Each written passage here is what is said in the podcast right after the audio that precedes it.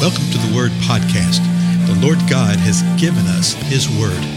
Let us learn it. Let us live it. Let us rejoice in it. Spread the Word.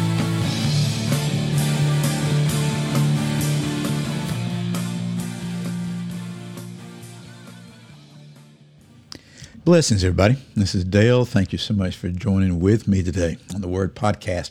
We are continuing in the book of Acts. We're in the 10th chapter with the encounter that Cornelius is having uh, with Peter. And if you remember, we left off what verse was it? 33 right here, where Cornelius is speaking. And he's explaining to Peter what happened. He says, You know, I sent for you immediately. And this is after he had an encounter with an angel. And he said, You've been kind enough to come. Now, Cornelius says this Now then, we are all here present before God to hear all that you have been commanded by the Lord.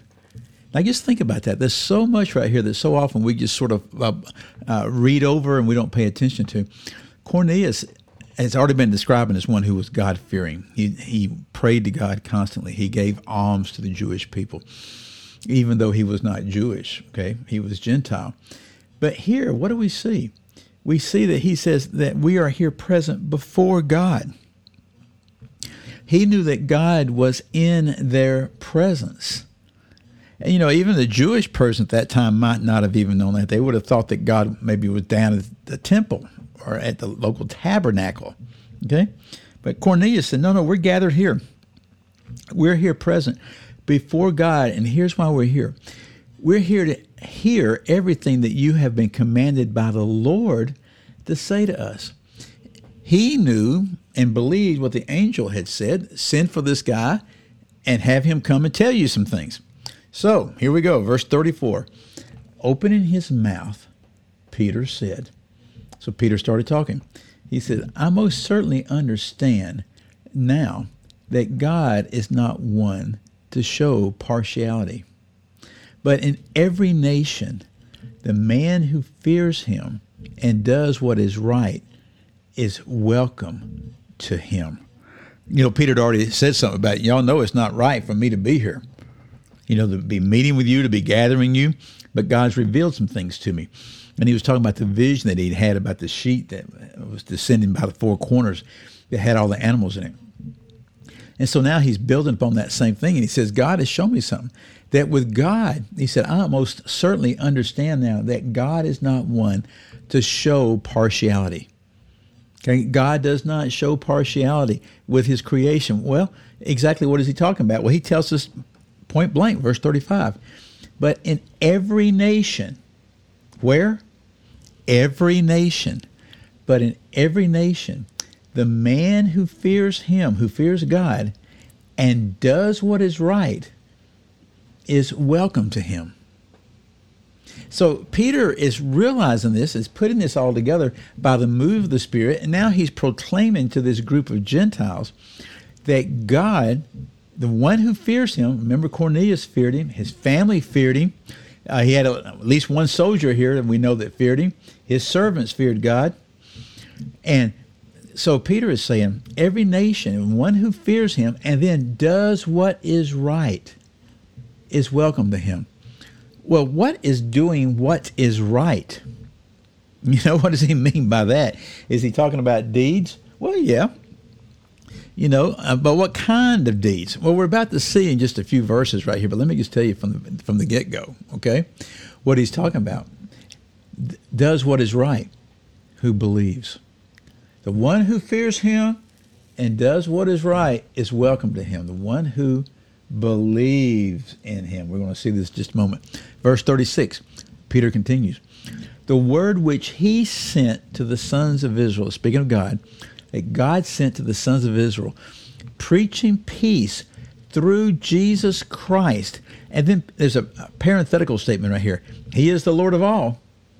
So that's how Peter would have said it. That he's preaching peace. The Most High God is preaching peace through the Lord Jesus Christ, who is the Lord of all. Verse 37 You yourself know the thing which took place throughout all Judea, starting from Galilee after the baptism which John proclaimed. So this gives us insight into what was going on when Jesus was here on earth. Peter just wasn't making an assumption based upon no evidence or no information on his part. No, he knew that they knew because what Jesus did throughout Galilee and throughout Judea impacted not only Judaism but the Gentiles throughout the land. And he tells them that. He says, You yourself know the thing. You know the thing which took place. Well, what was the thing that took place? Well, the thing that took place was Jesus. And he tells them the thing that took place starting from Galilee after the baptism which John proclaimed. In other words, Peter backs all the way up to the baptism of John, how John was the forerunner of Messiah yet to come. And he's picking up and giving them a very redacted account of the story. Verse 38, he continues. He says, You know of Jesus of Nazareth. So there's a couple of you knows right here. The first you know is actually point blank in the um, Greek. You know the thing which took place. In the 38th verse, the you know of, that phrase is not in the original language, but it's in the English to help us understand what's uh, being said right here. It literally carries this idea that uh, you know how God anointed Jesus of Nazareth.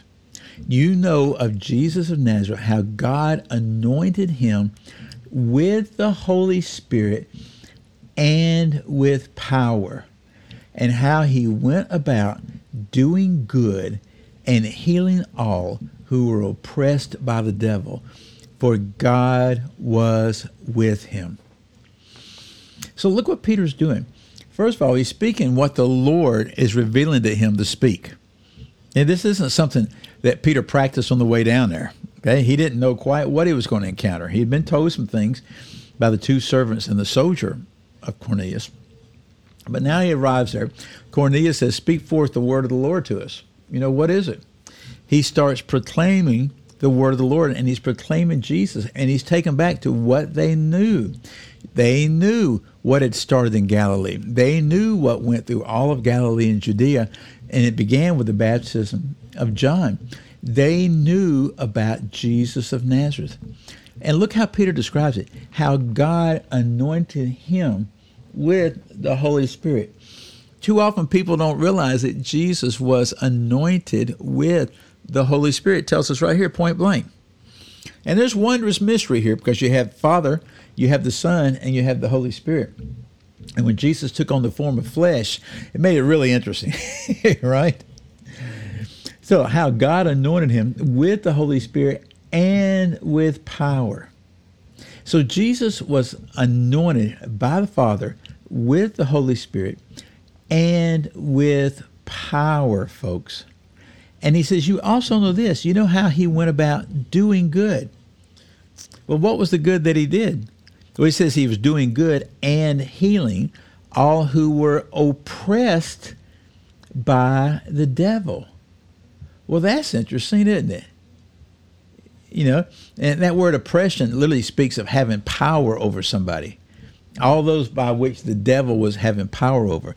So it might have been a sickness, an illness, or a disease or it might have been oppression, or it might have been depression, all those pressions, okay? But what he's saying is, guys, y'all know this. You know what Jesus did. You know how he moved with the power. You know how he did good. You know how he healed all people. He healed everyone who was oppressed by the devil, for God was with him. Now, let me just read. Uh, I probably need to stop right here. You know, I think I will. If I don't, I'm going to get on a roll and go way over time, okay? So we'll pick up next time, next episode. But for right now, know this that the very same thing that the Father did for Jesus, Jesus claimed for those who believe and said we would do the same things. The same things. That we'd be anointed with the Holy Spirit, that we would move in power, that we would do good, that we'd bring forth and set people free of that which the enemy was oppressing them with. The same exact thing. That is exciting, folks. Well, I'll tell you what, we'll pick up the story next time. I'll see y'all then. Goodbye.